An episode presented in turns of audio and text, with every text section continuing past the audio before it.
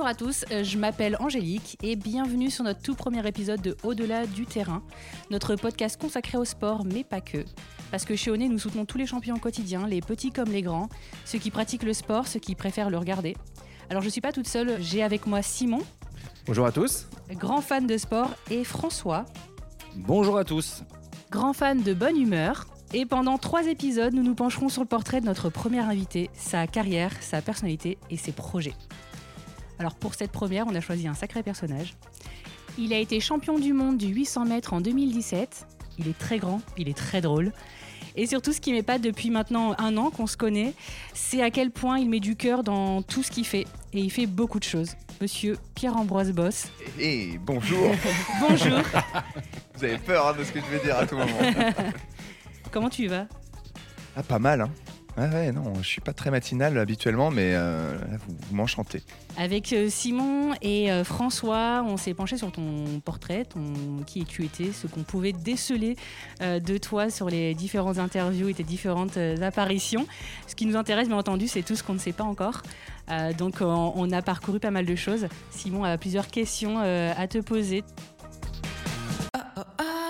Une multitude, ouais. Euh, on va repartir un peu sur la, la, la genèse de ta carrière et, euh, et tout ce qu'on a envie de savoir, nous, euh, spectateurs aussi et, et fans de sport, c'est euh, bah, finalement euh, d'où ça vient, euh, cette, cette passion pour le sport, cette passion pour l'athlé, revenir euh, vraiment à, à l'essence, à la source. Euh, est-ce que tu peux nous dire voilà, comment euh, t'es, euh, t'es arrivé dans ce milieu et, et qu'est-ce qui a été le déclencheur euh, chez toi pour euh, être sportif pro ? Moi, je voyais tout simplement ma sœur. En fait, il y avait un, il y avait un, terrain, un terrain de foot, il fallait que je me décide à faire des sports. J'étais un peu déjà un peu assez actif, assez physique. Je me retournais sans cesse. En fait, il y avait cette fa- ce fameux anneau euh, d'athlétisme où j'avais l'impression que c'était plus facile de s'exprimer de cette façon-là. Euh, et en fait, très rapidement, euh, j'ai, j'ai fait le pas. Je suis allé rejoindre ma sœur qui gagnait des médailles euh, tous les week-ends. En fait, il y avait, il y avait ce côté aussi peut-être euh, des carottes au bout du truc. Euh, on avait, on avait l'appât du gain. Alors qu'au football, c'était plus compliqué. Enfin.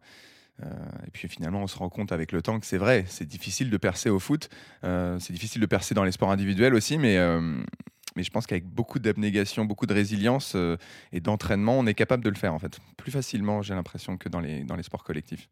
Quand le sport émane d'une passion, on a vraiment ça dans les tripes et du moment où on se dit bon bah il faut vraiment que je crante et que j'aille chercher vraiment quelque chose, un statut professionnel, que je me fasse remarquer, est-ce qu'il n'y a pas une part de soi qui devient... une...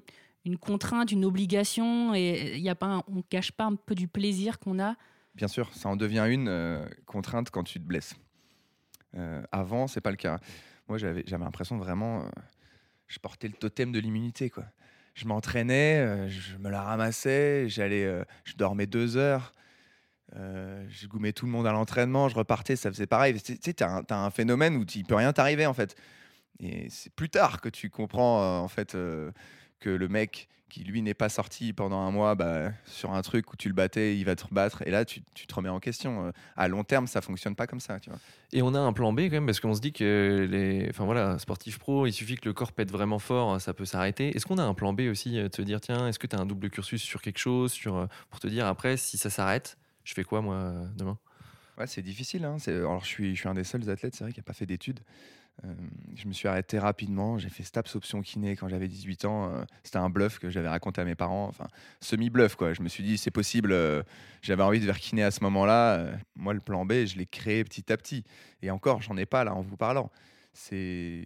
j'ai un plan B parce que j'ai confiance en moi, j'ai confiance en, en les gens que j'ai rencontrés, je sais qu'il se passera quelque chose, je sais pas dans quel domaine exactement, j'avais cette, euh, ce petit problème en fait en moi qui me disait c'est de l'hypocrisie en, en, à, ta, à ton ambition. Si tu fais mmh. quelque chose à côté. Oui, tu as du temps entre les deux, tu as du temps le soir. Mais en fait, il faut avoir l'énergie pour être aussi fort l'après-midi. Donc, tu es obligé de faire une sieste. Et, et après l'après-midi, tu as les deux entraînements dans les pattes, plus les précédents des, des, des jours d'avant. Bon, c'est plus des courbatures, mais c'est de la fatigue accumulée quand même. Plus physique que nerveuse, certes, mais euh, bah, du coup, tu n'as plus, t'as plus le loisir de sortir ou même d'aller boire un verre ou d'aller au restaurant, en fait. Oh, oh, oh, oh. Je voulais aussi, moi, revenir sur un, un épisode de, de ta carrière. C'est, enfin, tu nous as fait vibrer, amoureux du sport, à plusieurs reprises, mais deux mille dix-sept, euh, c'est, c'est la consécration, champion du monde, euh, la fameuse accélération à trois cents mètres euh, de l'arrivée. et celle-là, tu la tiens jusqu'au bout. Moi, ce que je m'étais dit, c'est, c'est à quoi tu penses à ce moment-là pour la tenir, et même après, euh, à qui tu penses, où tu as été puisé finalement cette, euh, cette rage-là à ce moment-là, euh, et comment après tu as vécu tout, tout, toute la médiatisation qu'il y a derrière. Comment je l'ai vécu ? Non, plutôt comment c'est arrivé. C'est un, c'est un ras-le-bol général dans ma tête à ce moment-là. Je sors d'un, d'un cafouillage avec mon ancien coach où ça se passe pas très bien. Il y a un problème avec mon agent, des problèmes d'argent, des choses comme ça, tu vois. Faut, on il me demande de choisir entre lui ou mon agent. Bref, c'est, c'est la merde. Et je commence à gagner de l'argent, en fait, tout simplement dans l'athlé. Et ça, ça casse des codes. Euh, c'est des choses qui sont, qui sont pas, euh, qui sont pas bien vues. Et puis, euh, euh, avec, euh, avec tout ça, j'ai quitté mon coach et... Euh, mes parents m'appellent, non mais bah, de l'extérieur quoi. Si tu le quittes, c'est sûr que tu n'y arriveras pas et tout. Euh, c'est la fin de ta carrière. Ah bon ? Ok, bah t'as deux trois coups de fil. Non non mais quitte pas Bruno, ça va ça va pas marcher en fait, c'est sûr. Je rencontre Alain Ligné, mon, mon coach actuel. Je veux tout changer. Donc euh, j'ai envie d'aller en Australie en stage. Est-ce que tu viens ? Il me dit mais bien sûr que je viens. La, la mayonnaise elle prend, ça décolle et puis il est le coach que je que je souhaitais avoir quoi. Tu vois, qui, qui est gentil mais aussi dur à la fois dans, dans son entraînement. Et puis on se comprend, on se complète parfaitement quoi. Et puis je me blesse. Euh, c'est la première fois où je où je suis blessé dans la saison, donc je fais quasiment pas de meeting. J'en fais un ou deux je crois. Et donc j'arrive à un, avec un niveau moyen. Et au dernier moment, je crois que c'est la, la dernière la dernière séance des juste avant le championnat, on se regarde, on fait « mais un truc là, il y a un petit truc ». On arrive finalement ah, tu sentais pas ça. Si démunis que ça. D'accord. Quoi. Okay. Et, et, et finalement, je passe les tours quoi, et j'avais déjà ces petites blessures en fait. En gros, j'étais sous anti-inf, les anti-inf, ça crève. Euh, et en fait, en demi-finale, j'ai failli, euh, j'ai failli sauter, j'ai failli euh, me faire éliminer à cause de l'anti-inf, enfin à cause euh, déjà mon niveau qui n'était pas forcément assez bon pour, pour, le, pour le championnat du monde. Et, euh, et donc, euh, je dis, bah allez, vas-y, en, j'arrive en finale, je donne tout. Déjà, je ne prends pas l'anti-inf, donc j'accepte d'avoir la douleur, mais au moins, je me dis, je serai, pas, je serai moi-même. Quoi. Au, à deux cents mètres de, du départ, je me fais bousculer alors que je, je voulais être premier, quoi. Et ça me vénère en fait. Je suis vénère de tout, de, de mon coach là-bas qui ne croyait pas en moi, mes parents qui m'ont appelé il y a six mois, qui m'ont dit que tu ne croirais pas, euh, plein de choses. Je me dis, ok, dans deux cents mètres, il faut que je sois premier. Quoi. Mais je voulais juste être premier à ce moment-là pour voir ce qui se passait. C'était un, c'était un caprice de gosse. Quoi. Et puis finalement, je tiens, euh, je ne sais pas exactement comment, pourquoi, et ça a tenu. Et moi, j'aimerais rebondir sur ce que tu disais tout à l'heure. Du coup, au moment où tu te rends compte que tu es champion du monde, tu penses à qui ? Est-ce que tu penses à tes parents qui t'avaient dit ah, « tu vas pas y arriver euh, sans Bruno ». Tu penses à Bruno, tu penses à, à Alain, ton coach, tu penses à quelqu'un d'autre. Tu t'arrives à, à, à diriger cette, euh, cette, euh, cette victoire sur quelqu'un ou, ou tu es vraiment dans un flou total euh. C'est une question très, très pertinente dans le sens où euh, j'ai, fait, j'ai fait de l'hypnose euh, quelques années après. Et, euh, et on a déterminé chez moi, que, comme chez beaucoup de monde en fait, que la colère était motrice. Là, quand je parle, j'étais en colère de, de Bruno et tout, c'est, c'est vraiment relié plutôt à mon passé. Hein. C'est des petits trucs accumulés euh, que t'as en toi et qu'il il faut, il faut que ça s'exprime un jour. Il faut gagner quoi. Et moi, j'ai toujours, euh, avant ces championnats, je recherchais une petite gloire en fait, euh, pour montrer, euh, me retourner, dire voilà où j'en suis maintenant. C'était juste ça, tu vois. Et euh, Et ce fameux euh, hypnotiseur, en fait, euh, m'a dit « Ok, c'est bien, t'as réussi comme ça, mais, mais c'est pas toi. Ça. C'est pas, c'est pas ça le meilleur moteur pour toi. Il faut que tu trouves autre chose. » Et je suis, ma personnalité n'est pas reliée à la colère. Au contraire, c'est tout l'inverse. J'ai, j'aime les gens. Dans ma vie, je, je vais vers les gens. Donc, ça pouvait pas, ça pouvait pas me matcher plus longtemps que ça. C'est pour ça que j'ai eu tellement de mal derrière, en fait.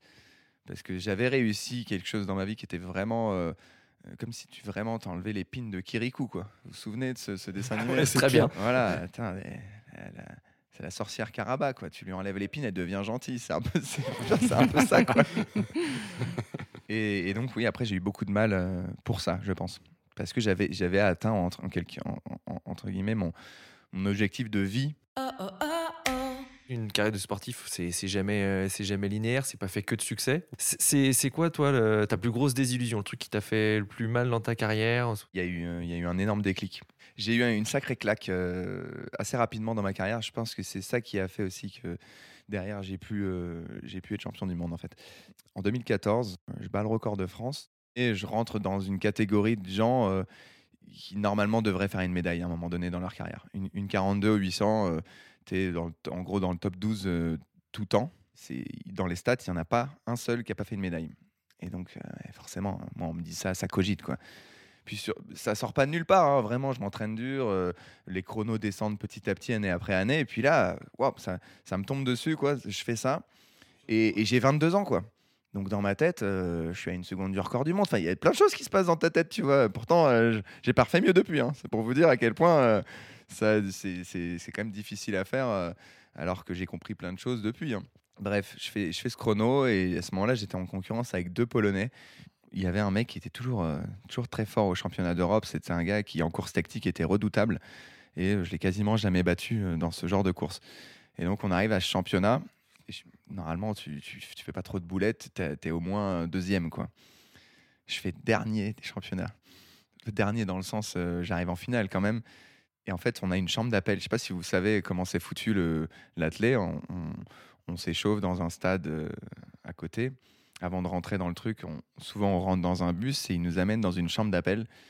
Et on arrive dans le bus qui nous amène vraiment à la piste. Pour le coup, il y en avait un deuxième. Et, et là, mes, mes, mes concurrents directs, ils sont à ma droite. Il me fait, bah Pierre, alors, qu'est-ce qui se passe et tout? What happens, man? Ah, il le voit. Il le voit. Et puis, ça me met encore plus de pression parce que moi, je sais très bien que je suis en panique. Je suis pas bien du tout. Et en fait, euh, je, vais, je suis en train de me décomposer. Il n'y a, y a plus un boulon qui tient à l'intérieur. Je, c'est plus moi qui réfléchis, quoi. Et c'est, c'est une, une, un cumul de, de, de, de, d'énergie négative, de, d'émotions qui fait que j'ai, j'ai, j'ai plus de force, quoi. Je suis en train de tout user. Et c'est le fameux stress, en fait, t'as une jauge de stress à pas dépasser. Donc c'est ce qu'on appelle pour nous, euh, on l'a vulgarisé, le stress positif. S'il passe en négatif, tu uses euh, une, une quantité d'énergie astronomique et en fait, c'est, c'est pas là qu'il faut l'utiliser, c'est quelques minutes avant. J'ai des reflux, j'ai envie de vomir et sans cesse, et je vomis pas, mais, mais cinquante fois, j'ai des reflux, c'est terrible, quoi. Et, euh, et, et je me retrouve devant le départ. Donc bon, je sais que ma course est, pré- est déjà quasiment perdue, mais à ce moment-là, je sais pas, il y a l'émulation du public, tu es quand même dans ton couloir, tu, tu sais ce que tu as fait à l'entraînement.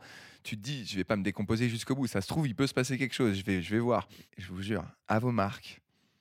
Et en fait, il n'y a pas de prêt euh, au huit cents, c'est à vos marques et il y va direct, on se fout sur le truc. Mon cœur, il bat à deux cents, à fond.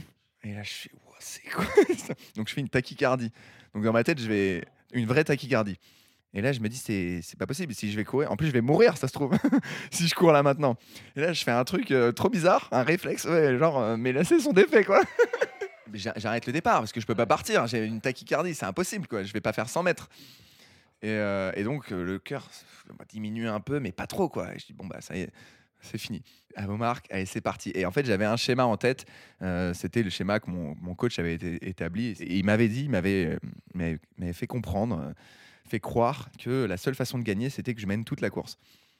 Euh, voilà, tu ne gagneras pas avec eux euh, si tu les amènes en course tactique. C'est mort, tu n'as pas les armes. J'aurais dû m'adapter, j'aurais dû avoir ce fameux plan B. Tu parlais de carrière tout à l'heure, mais à ce moment-là, ce n'est pas une carrière, c'est un moment. Et il faut réussir ce moment. Bah, je suis parti à fond. Je me suis fait ramasser par tout le monde. Terminé. Traumatisme de ouf. Mais ouais. Non, mais un, un truc terrible. Je me dis, mais je suis arrivé, je suis arrivé le meilleur. Euh, et pile au moment où il fallait le faire, et je ne suis pas capable, en fait. Gestion des émotions, j'y arriverai jamais, en fait. Euh, euh, tu as un côté où tu te dis, à chaque fois que je vais arriver sur, le, sur l'échéance, il va m'arriver ça. C'est sûr. Euh, en fait, il suffit d'un trauma. Finalement, c'est que euh, je, je pense aux gens qui, qui, qui loupent leur, les, leurs examens, les choses comme ça, ou qui, qui en entretien d'embauche et qui sont complètement loupés. Et ben moi, chez moi, ça a fait l'effet inverse, en fait. Euh, ça ne m'est plus jamais arrivé. Ouais. C'est, c'est le trauma qui a fait que... Tu as désacralisé le truc. Voilà, tu, ouais, exactement. Et ben chez moi, j'ai eu cette chance que ça ne se soit plus jamais reproduit. À partir de là, j'ai même plus peur de, de courir tout court. De... Et donc, ça a eu un effet positif. Oh, oh, oh. On est arrivé, on a été sacré champion du monde. De, de quoi on a besoin de plus, en fait, au final? Que ben demander de plus, quoi. Et en fait, après, je me suis rendu compte que ce que j'aimais, c'était vraiment courir, quoi. Tu vois, c'était pas forcément gagner, euh, c'était courir. Merci à tous d'avoir suivi ce premier épisode de notre podcast Au-delà du terrain avec Pierre-Ambroise Bosse. On se retrouve très rapidement pour la suite de cette interview où on se penchera davantage sur la personnalité de notre invité.